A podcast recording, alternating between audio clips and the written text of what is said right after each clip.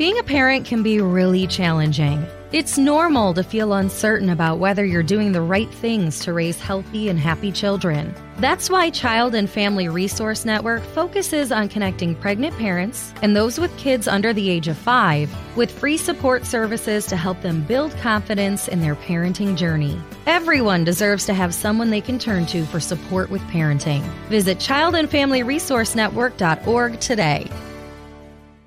Another episode. Do you like my croaky, cold voice? It's very sultry. Make sure and subscribe on whatever device you downloaded this on, and that way you'll get a notification to say there's a new episode to download. How handy is that? This one is with Carnie Wilson, who made some fantastic music. Here's some terrible music. Well, it's not terrible, but it's not fantastic.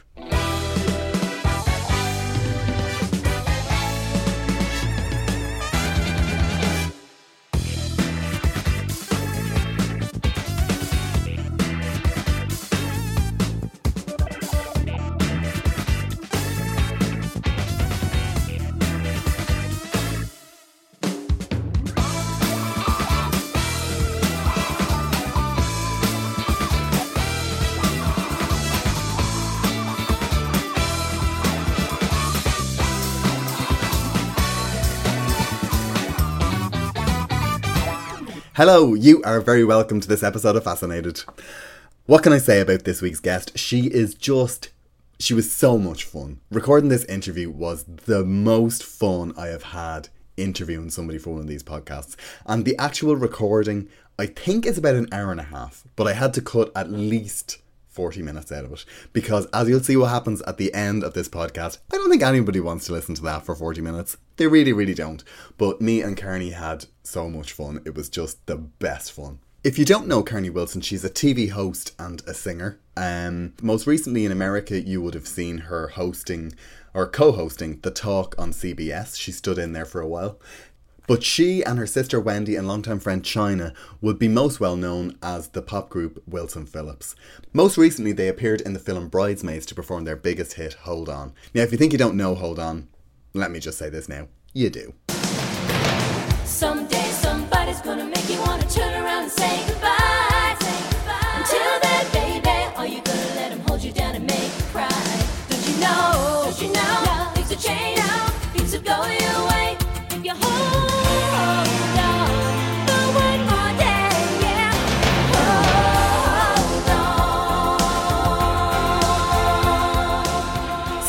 Told you.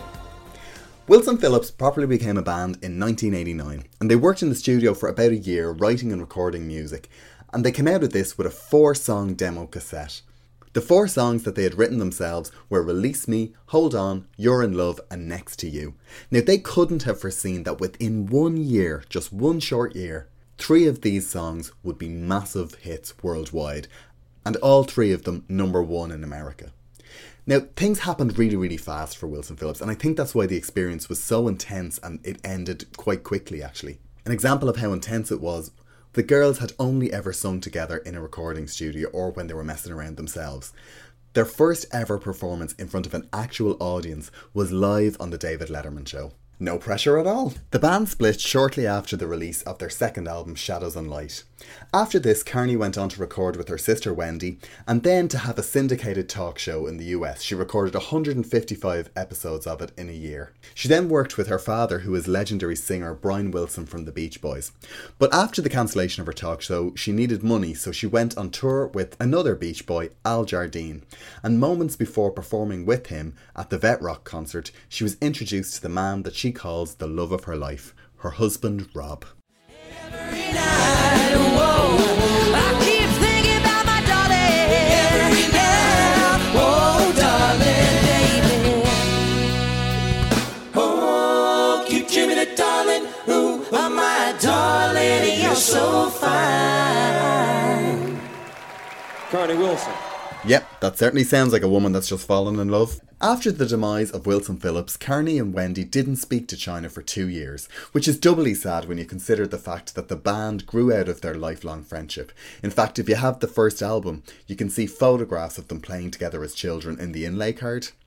A chance meeting at a fundraiser led them to an impromptu performance of one of their songs, and while they patched things up in their friendship, the subject of music and recording remained completely off limits.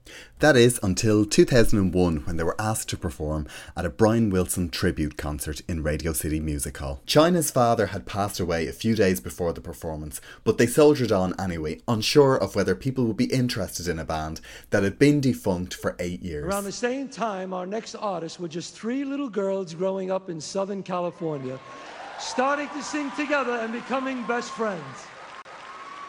They are descended from rock royalty. One is the daughter of John and Michelle Phillips from the Mamas and Papas, and her partners are Brian Wilson's two oldest girls, singing together for the first time in nearly a decade. Please welcome China, Carnie, and Wendy Wilson Phillips.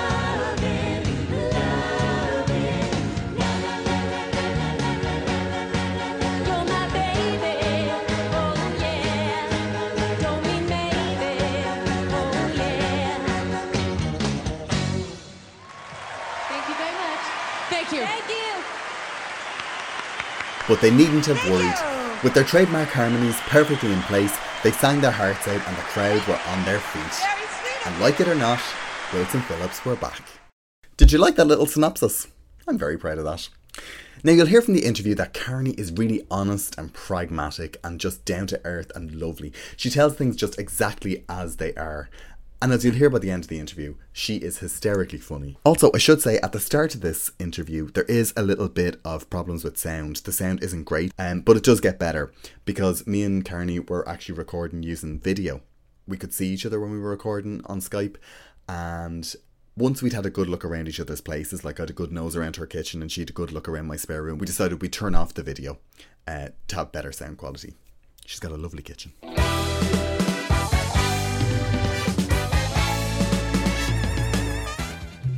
You for having me. Oh, it's my pleasure. I have to tell you, before I started this podcast, before I made the first series, I made a list of the, the dream guests. You were number three. What? Thank you. And the first one was Elaine Stritch and she died, so technically you've moved up. Oh God, shit. you've moved up, but you're number two now. That's awesome. Are we allowed to, to cuss or swear? You can swear as much as you want. Oh, that's fucking great. Can be myself. Yes, you absolutely can. Say whatever you want. You give me the freedom, and I'll just, you know, the F word. I'm bad. Okay. I'm bad. Now, Carnie, the whole world recently saw you in Bridesmaids. I think everyone that went to see that film had that moment at the end where they just went, Oh, I love this song. I know. It was very, yeah. I mean, so lucky. How did that come about? Um, well, we had a publicist at the time that we were working with. It- We worked with her very, very briefly, but it was she gave us a great opportunity. They just called, and um, I guess you know Maya Maya Rudolph has been a fan for a long time, and and, and I've met her a few times. She's just an amazing person, and we were both pregnant at the same time once, and I keep seeing her at this one market in Los Angeles. We would run into each other. And um, she never mentioned anything about Bridesmaids, but I know that Kristen Wiig is also a fan. So I think that it was just kind of, it, they just wanted it to be part of the movie, part of the script. And, you know, um, they called us and, and they asked us to, to come and, and, and, but they didn't tell us anything about the film.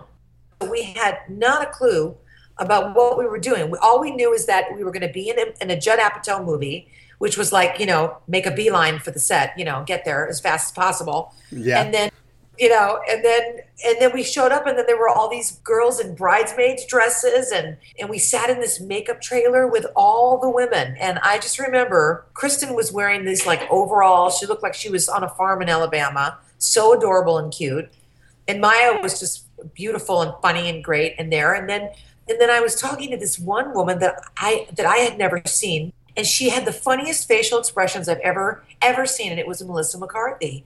And w- we were talking about children, and she, she had a two year old at the time, and and I had um, a three year old, and it was it- of course she and I were just bonding, you know, right from the beginning. So then we just went out there and, and we we sang "Hold On" about fifteen times Oh, wow. till two o'clock in the morning and it was boiling hot and they had this huge fan you know those big mega fans that are like you know five feet wide all I remember is like bending over and having the fan. Like I lifted up my whole dress and like because I was hot as hell. it was great. It was a great time, but we still had no idea about what the movie uh, what the movie was about until it came out. Yeah. So I went to the theater and um, I sat in the seat and I I mean very few movies make you laugh that hard. Yeah. What It, an honor. it wasn't a smiler. It wasn't one where you just smiled. You just laughed No. out loud. Oh, And- hysterical. And at that time, were Wilson Phillips together? Were you regrouping anyway, or was it just something that came along? No, we were together. Um, we've been together since uh, 2004, actually, recording you know some albums every few years and doing some touring. So we were. What were we doing? I think we were in the middle of making a Christmas album. Okay. Um, yeah. So, or maybe uh, you know, I, I don't even. I have no brain. I have no brain. After children, after children, brain is gone. I need a, a fucking calendar in front of my face to see what I've done. It's pathetic. But yeah, we were we're together together for a while now. Yeah. How did Wilson Phillips start? How did it all begin? Well, let's see. Um, we've been lifelong friends, and my sister Wendy and I have always been mad about singing harmony.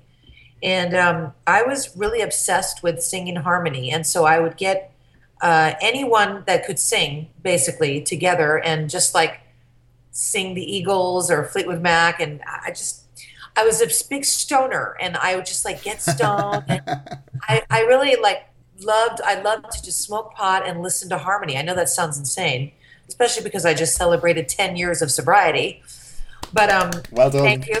Thank you. But yeah, it's it's it's a miracle. But um anyway, so I, I know that's weird to bring up, but it's true. It's really true. We I spent a lot of time kind of like taking these bong loads and we were just like loving harmony and music and uh, we we asked to we asked a few people to get together. Moon Zappa, um, Ione Skye, um, Owen Elliot, Cass Elliot's daughter, Oh, yeah. to just get together and and do like a charity song. Record the children of famous '60s group groups get together and record a, a song and give the money to charity.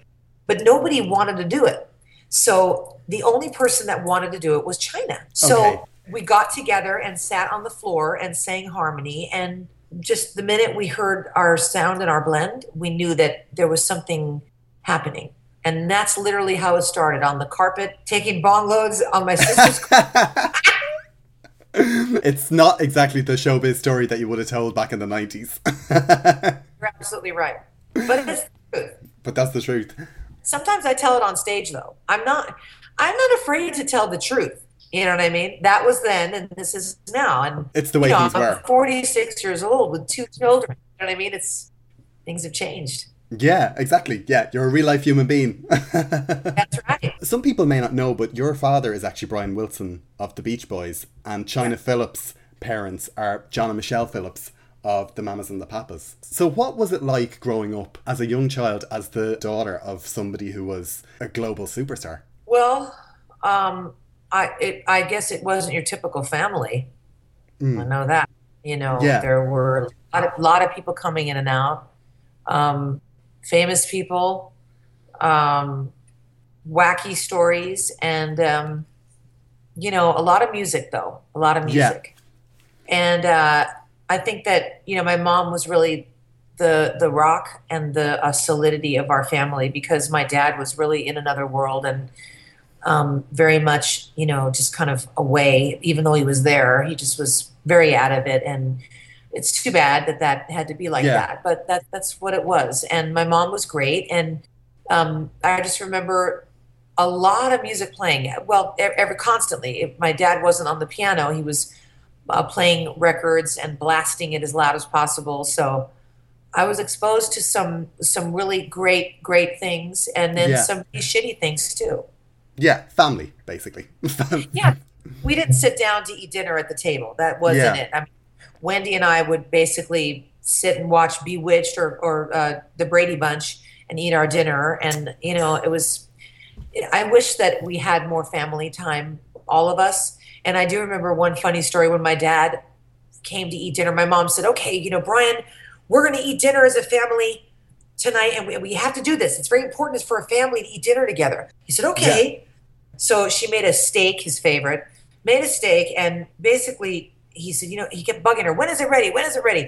so we, we were trying to get to the table, and you know how mothers try to round up the kids to get to the table. Well, his steak was put on the table early, which was a mistake because he inhaled it in two bites, and then the fucking steak was gone, and so was he. So we got. he was already playing the piano. He finished the steak. So much fun. In your autobiography, you talk about how he taught you to play piano and he taught you to play things like Rhapsody in Blue from from memory and from just listening. So when you decided that you were going to go into the music business, you were actually going to follow and do what he had done because I mean, you were the vocal arranger for Wilson Phillips and it was all about the harmony and he was all about the harmony.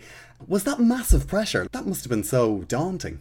It was, but it was um it was only daunting when I thought about um, when I thought about the the circumstances, like Yeah. um, I mean, the music business was very different, you know, in those days. So when I thought about, you know, you have to you have to tour and you have to go to radio stations and you have to do promotion, you have to do a million interviews. If I knew what was in store, I probably would have freaked out. Yeah. But we were so focused on writing the songs, getting the record done, and so excited about the music that we we didn't think about all that was going to come with it. And we actually we didn't know. And so we, we were part of a, a record company launch sbk and there were there were several artists that were doing it with us vanilla ice technotronic um, you know a, a lot of people. So we we were um we were on board with all these people and we Yeah. just we just did what they told us to do. So my father warned us about the sharks. He said Yeah. watch out for the sharks in the business. And my mom was just like go for it go for it. And we didn't look back. We had blinders on and we just were so um, excited by the initial reaction to the first single hold on.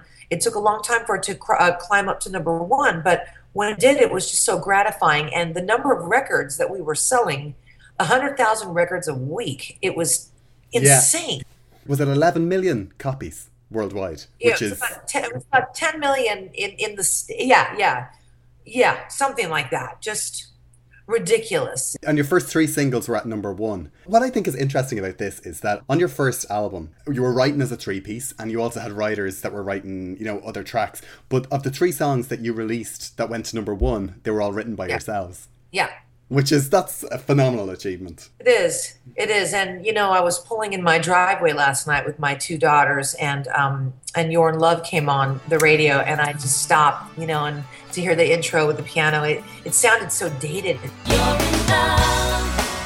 That's the way it should be. 'Cause my my daughter Lola goes, "Is is her is China's voice like sped up, mom?" I said, "No, that's 24 years ago. That's why it sounds like." but you know, I mean, I don't know. I- We we loved writing songs together, and Glen Ballard was a huge part of that. He co-wrote "Hold On" and he co-wrote "You're in Love" and. Release Me was written by the three of us. It was the first song we ever wrote together. We were 19, and um, we wrote it on China's piano.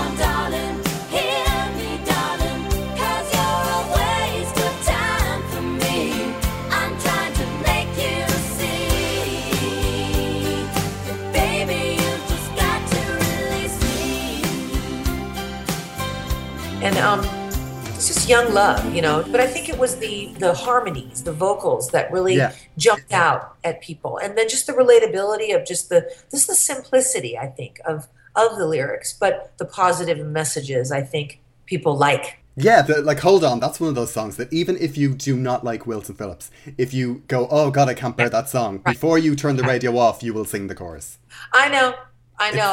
Everyone's like it's my guilty pleasure. Wilson phillips is my guilty pleasure you thank you so much Yeah, you dick. everyone's got their, their own taste. It's it's cool, but I you know there's um it's true. It's catchy and it's uh it's really helped a lot of people. You know that song. Can you remember the time when you first went, like when you finished that song and you thought, "Oh, that's that's done. That's a, that, that's that's good." Do you remember that moment? Yeah, I do. I do. I remember um listening to the cassette and uh and then you know China was she basically wrote that song was basically written by her. I wrote a little bit of it but the the lyric and the the meaning behind it was about her sobriety. Yeah. So it was, you know, that whole like one day at a time thing. It was for one more day. Can you just hold on? So um, you can apply it to anything, but that's that was the genesis of it. And I remember um, thinking to myself, God, you know, that chorus has such a great driving um, hook. You know, it's so driving. It just, and dun, it really had a neat rhythm to it. So um, I remember going, oh shit, I think this is a big hit, you know. But I was the most optimistic of all of us. When we were recording, I always thought, I said to everybody, you know, we're going to sell 10 million records, everyone. yeah, they laughed. They thought, you're nuts. Went, no, no, no, no, you don't understand. We're going to sell 10 million records. And, And- I was right. With all of the success that came, the, you know, the Grammy nominations, the huge record sales, did you have a moment where you thought about your family legacy and thought, oh, thank God I measure up? Did you have that moment? We were just so um, flipped out that we were nominated for a Grammy. I mean, I remember watching the Grammys year after year, uh, even the Rock Awards. I remember watching the Rock Awards, you know? Um, and I remember like watching Fleetwood Mac being like so s- stoned and out of it up there getting their awards. And I was thinking to myself, I want to be, I want to be on, I want, I want that. Yeah. And then all of a sudden we had that, you know, we had the nomination. And I, I do remember meeting Mariah Carey down down in this like basement right before the award show. And uh, she had just, you know, she just took all the Grammys, of course, and she was so great. And we were just so so grateful to be nominated. What an honor that was. Um, it just was very surreal. And um, the year before we actually attended the Grammys because the year before we were nominated because the the um, Daniel Glass who was the head of promotion of SBK at the time he worked all the records at radio and he said come to the Grammys and make yourselves make a presence so people can see you he said because next year you're going to be here and you're going to have nominations he he kind of like knew it and um I remember seeing Melissa Etheridge sing um, somebody what is it called? Somebody bring me some water? Is that what the song Oh, is? yeah, yeah, yeah. oh my god we were freaking out at this this woman's voice. She just freaked us out. It was so great. And uh, i just remember saying next year we're going to be here. And then all of a sudden we were. It was all a whirlwind you know? It was very quick that this happened. Yeah. so i don't I, I, we could barely retain anything you know? And the, after the second album, because uh, The Shadows and Light, that's one of my favourite albums. One particular song that you wrote was about being estranged from your father. To have that go Yeah. out to the world, what was that like? Uh, well, it was very emotional, very emotional writing it. A um, lot of tears writing that song. Being in Glen's um, studio and just bawling, you know, um, kind of s- just spewing out our feelings and what we wanted, and which was just to be uh, with him. And Yeah. um, it was it was hard. We, we were in a weird place because we we hadn't seen him for a long time. He was working with um, a doctor that just controlled his life and got him into shape, but really, I think really fucked him up mentally. Just on a lot of these drugs and brainwashed him. And and and since then, you know, the doctors passed away, and but Yeah. it was a hard time for us because we weren't allowed to see him. And I, I, I don't know what doctor thinks that it's okay that you can't see your children. I just it's just ludicrous, you know. But we this was our only way that we could reach out to him. Wow. And but you you found out then that he was actually following your career. He was uh, like he was you know he was seeing the the album do well and all of that sort of stuff. Oh yeah, oh yeah. He he was following it, and, and he said, you know, I, I I'm following you on the charts. I'm watching you. I'm proud of you. And um, when when we played him, we played him Flesh and Blood, and I said, so what do you think? You know, and he said he said the funniest thing. It was so. this is so out there. Yeah, I, I mean, people are probably going to be like, what in the fuck is that? He said, um, well you either really love me or you think I'm just a piece of meat. I was like, okay, Dad. Well, you know, I don't think of you as a piece of meat. I, I do love you, you know. But um, yeah, it was it was cool. I mean, we did reach out and and thank God through music. Um, shortly after that, we connected, and we've been connected for all these years now. Thank God. Yeah, and you made that great album with him then, The Wilsons. Yeah. God, my favorite Wilson song is um Not Your Average Girl. That's my. Oh, I love it. I love it. I love that song. I love Monday Without You, and I love um the one, The Miracle. Miracle's great. Oh my god! I actually I read I read in your book the story of you sitting down to record that or to write that with your dad. And Dave Stewart. That is such an amazing story. What's funny about that is um, both my father and Dave were very nervous to meet each other. So they both wore dark sunglasses the whole session. They were too scared to take them off. Oh, that's amazing. Isn't that Um, funny? uh, shortly after Shadows and Light, Wilson Phillips disbanded, and that album sold well. Like it sold three million copies, which it wasn't. The, it wasn't the massive whirlwind that the, the first one was. But I mean, three million copies. If it's not bad. Please, I'd be happy with a quarter of a million these days. My God. Um, you know, we were told we were failures, and the record company said, you know, you failed us, and you you blew it, and this, you know, we're disappointed in you, and we were so tired at that point mm. because they wanted to bang it out so quickly that it was. I almost feel like I mean I I, I didn't. China just left the band, and she and we're open about this. We talked mm. about it. She wanted to have a solo career, you know. I think her head got too big, and she just didn't want to deal with with partners. She wanted to have everything for herself, and that was what she wanted at the time. And Yeah. it was years, years of resentment and anger. I was so pissed off. I couldn't believe that somebody could walk away from what we had. I couldn't believe it. I thought it was so stupid, you know, mm. and selfish. And I've done a lot of work through this, and we've done a lot of work uh, through it. And that's why we can still make records and tour and be together so much because we we are friends first, and that's we had to put Yeah. the business side Yeah. for a long time and say, you know what, I love you, adore you as my oldest friend in the world, but you know, your decision was heartbreaking and I resent you for it and that's all I have to say, you know, and then she'd say, Well, I can't take it back. And then I just had to reach this place of forgiveness. And so and move on and do talk shows and move into TV and change the mm. course of my life, you know? Really accept that we weren't going to be a group. And I had no idea if we were ever going to be a group again. Because it's interesting because when you see uh, the three of you together, you know, because you did you did a reality series and you did you know Yeah. so much press and stuff like that. You and China do seem to obviously really bump heads, but yeah, we will we Yeah. will fight for ten hours a day and then we will do magic music and it's all gone. It's more like sisters than even my own sister, Wendy. Yeah. I don't know. Wendy and I don't really fight. We just we just get like bitchy when we get our periods. We just like snap. That's the extent of it. But China and I fight. You know, we get like jealous of certain things with each other, and we just go at it. You know, and I, I think that. But but for instance, like the other day, I was thinking about. I had a, a, a memory of us being on stage recently where I would like look at her and I would start cracking up in the middle of a song and then I couldn't sing because I was laughing. And like it's the friendship, you know, that goes back so far that just a facial expression, like when I had the Bell's palsy and I like one eye was weird, like I would be singing and I'd be like this, and then she would imitate she would fucking imitate me to my face on stage. And she's like, You're singing like this.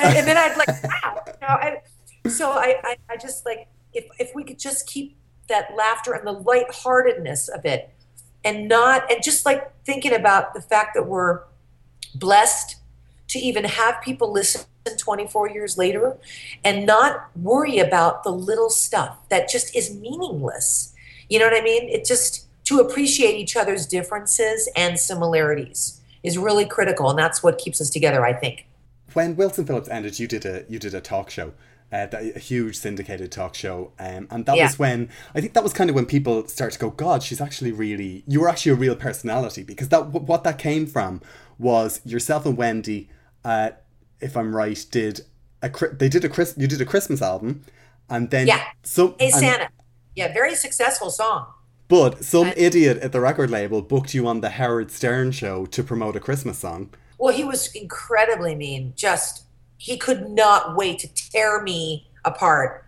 um, with, um, you know, you're so fat. Why are you so fat? You have a pretty face. Why are you fat? And I was just like, you know what? Go fuck off. That's just that was. I that's all I want. I just said, you know, what, just you know, fuck yourself, you know. And he loved it, and it was like all of a sudden, like the day after, literally the day after, I got a call from Warner Brothers. And I'm like, why is Warner Brothers calling me? And they're like, you know, our our our executive producer of the Sally Jessy Raphael show saw you on Howard Stern and was like, you can hold your own with Howard Stern. You could do anything. You're funny. Let's. Would you like to try a pilot for a talk show? And I said, hell yeah, you know. And uh, it was from there. So it was like Howard Stern that that was the catalyst for a talk show. Yeah, it, that's just bizarre. I think that's just a real, a great I. Hollywood story. I know it's so it's so it's amazing. After you did your talk show, you really embraced the whole weight issue. That, I always think that that must have been very tough for you because the you you detailed this paragraph. There's this paragraph in your autobiography where you had worked for I think it was six months in the studio before Wilson Phillips kicked off, and you you realized then that you had like you were saying you were really positive and you had these great songs. You were like, this is going to work. This, and you brought the executives in and you all sat down to listen to the songs and everyone was just like, yes, like we have it here. And one of the executives said to you about, well, what are we going to do about your weight problem? Yeah. Like, what a dick. Ah. Ironically, he became such a, sh- a soldier for me and for us, and he wound up being one of my favorite people because of his, um, just his determination and his. His personality. I mean, we wound up being very good friends because I told him to go fuck his mother when he said that to me. And, you know, I I was I I ne- that came out of left field, and I remember running to the bathroom and just weeping. I couldn't, and I had just lost a bunch of weight, and I st- it still wasn't, you know, I was I, I I've never been the Hollywood body type. I just never have. But I was so young, I just didn't know. My initial reaction was just a complete breakdown. And then um, my fire and spirited self just Yeah. said, you know, you, are you serious? Let's not focus on that. It's not about that. It's about the music. And soon, when we started touring and doing all these interviews, it was like the personality that people saw and the ability to talk with the with the radio stations. And and I wound up being the best, you know, um, the the the the, the person of the group that right and our communicator. And wendy and china were good but they were overwhelmed a lot. It was hard for them. They don't like promotion. They don't like doing that stuff. They're more private. And you know even if china's more like you know look at me look at me it they they they, they didn't like doing that stuff i loved it so i wound up connecting and wound up being almost like the voice of it and so i think his, his name was arma andon arma andon was the vp of marketing for for Sony and Columbia and then SBK. A big, big guy worked Barbra Streisand records. So I trusted him. So when he said that to me, I thought it was like a personal jab rather than are you are you serious about this? You know. Yeah. So um it was devastating, but I, I think I proved him wrong. I really do. Absolutely. Absolutely. My God. Recently, you, uh, you and the girls, you put together an album called Dedicated, and it's interesting because if if someone was to pick up this album in the shop and go, "Oh, Wilson Phillips, Dedicated," read the track list and go, "Okay, they did a covers album," uh, but the interesting thing about that album is every single song is written by either your uh, father or uh, China's parents, Yep. uh, and this is songs "California Dreaming," uh, like the big dedicated 1230 all those big songs that i suppose 60s flower children will just remember and adore what was it like to revisit all of that Well, it was it was hard for China because her dad passed away years ago. So it, that was we always had kind of John John spirit around us. But it was um it was really scary.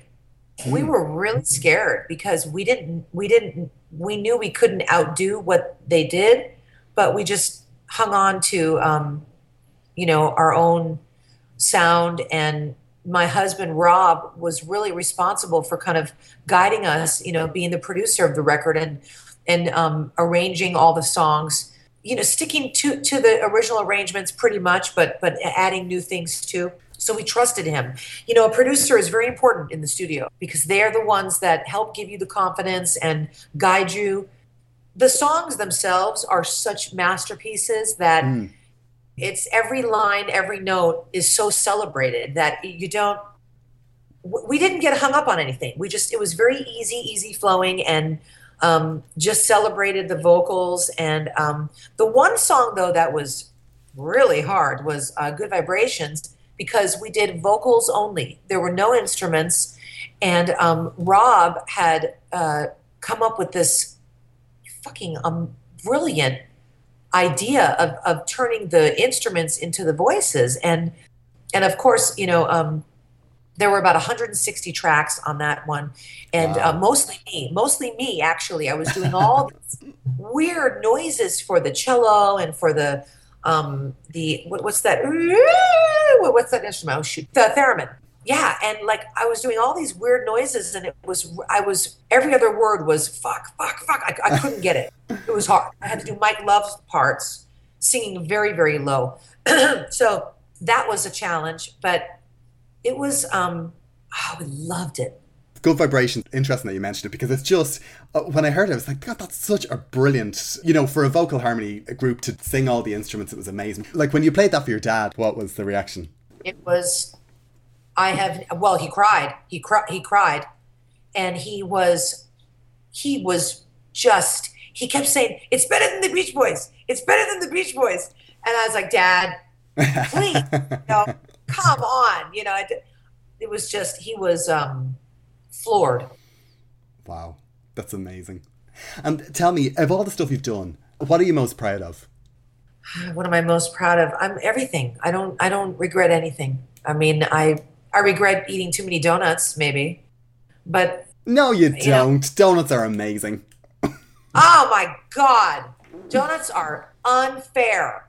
I, I dedicated my second book to the person who invented the buttermilk donuts. And I said, fuck you and thank you. You've actually. You uh, have said in loads of interviews, and I forgot to bring. I meant to bring this up that one of your, your kind of unfinished business is uh, is stand up. You, Yeah. you- yeah. You've said you always wanted to give it a go. Do you think? What are the chances of uh, of you uh, hitting the stage and doing stand up at some point? Well, I did one show and it took me three hours to to not be nauseous anymore. I had to have my friends rub my shoulders. I hated it. Oh, Oh no! Oh my god, I know, I know you don't want to hear that.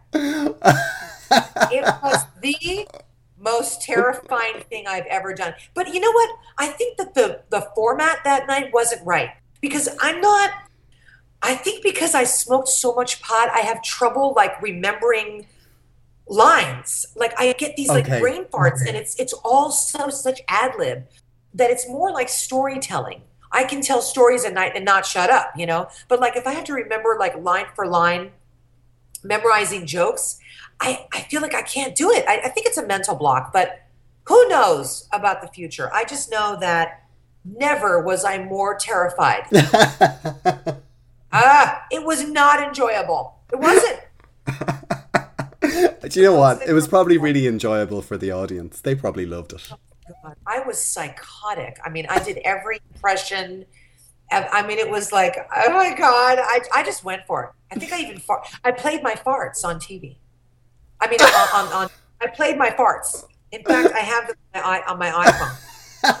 for whatever situation you've ever you will. this is what my fart sounds like. No, you don't understand. I'm utterly obsessed with farting. I think it is the greatest thing. Are you there? Yeah, yeah. just as you that- that, that that just as you started talking about your farts. I'm trying to gather one up for you here. On your phone or in or in like in your tummy. My phone, on my oh, I, I, I can fart on command. I'm not kidding. Wait, I'm looking right here. Wait, I have talking farts. Hold on, happy. Oh, this one's called Happy Bee. I'm gonna play it for you. Listen to this.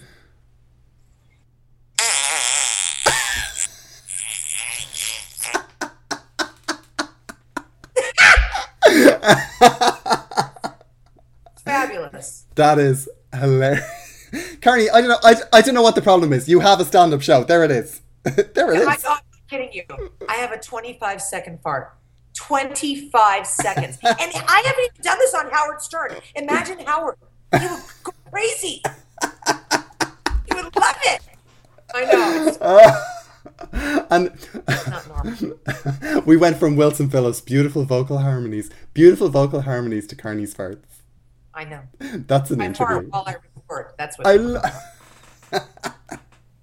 so tell me, is there what are the chances of uh, is there going to be another Wilson Phillips album? Well, oh God.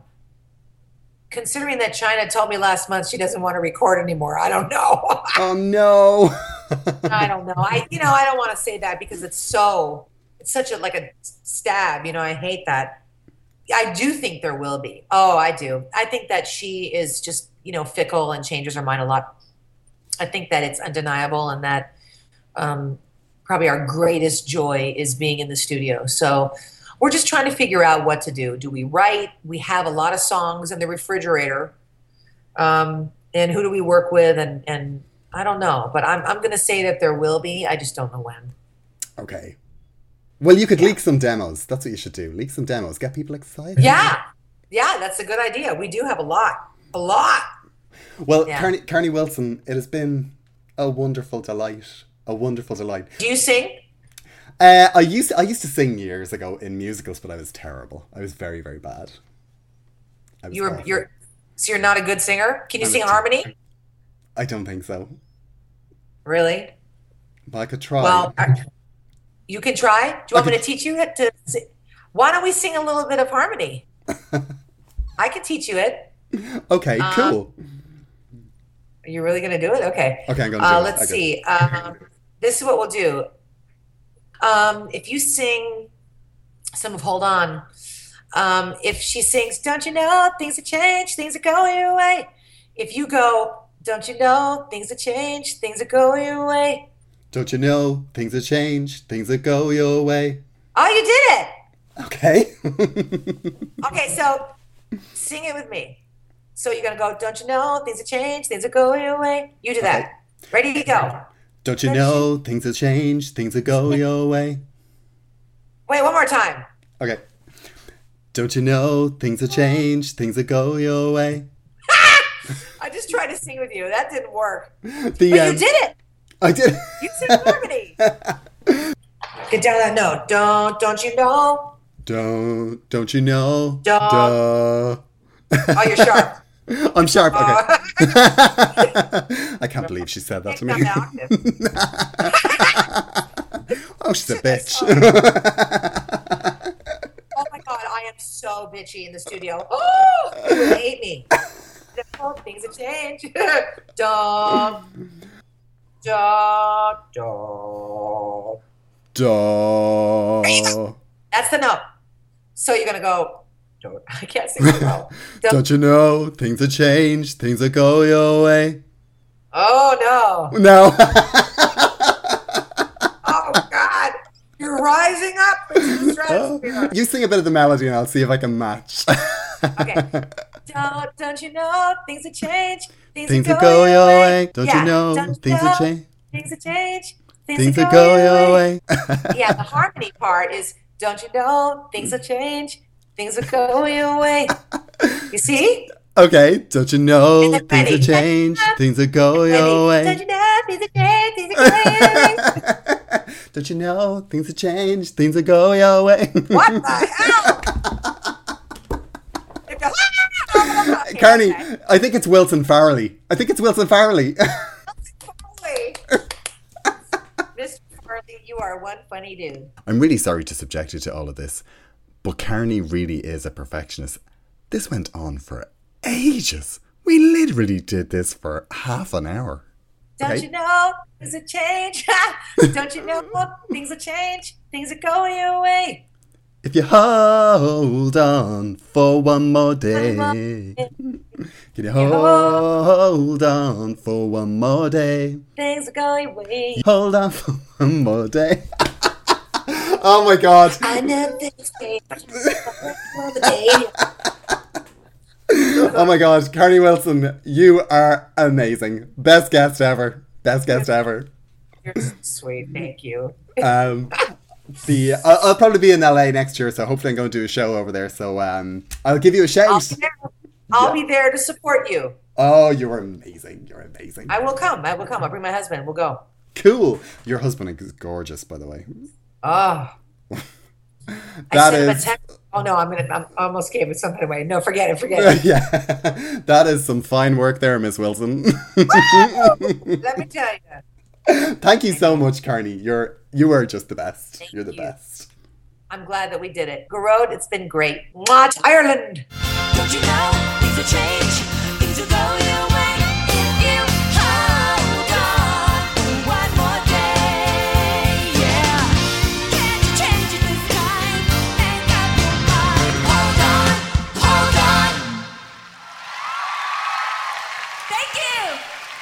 You so much, everybody.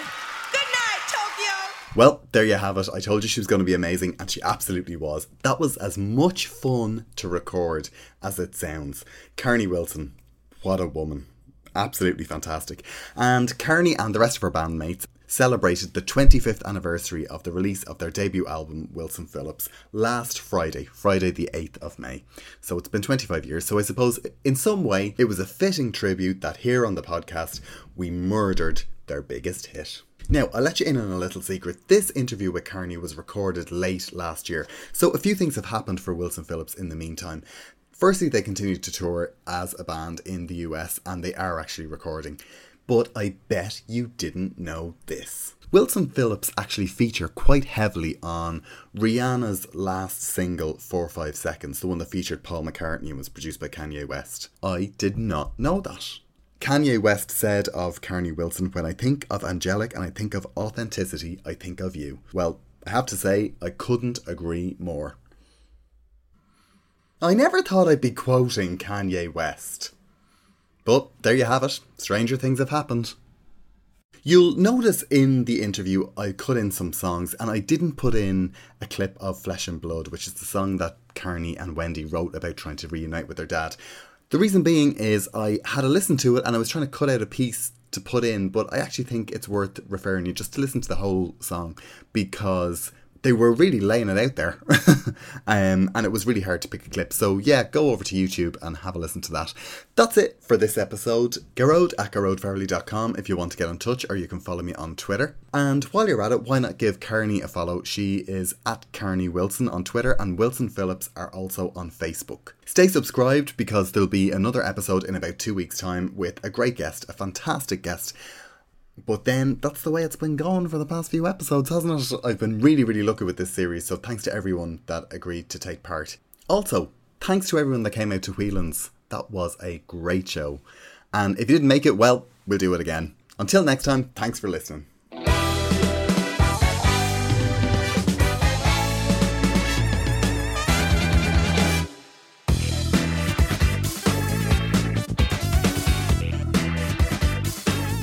Don't you know things will change, things will go your way? God. Now I get it.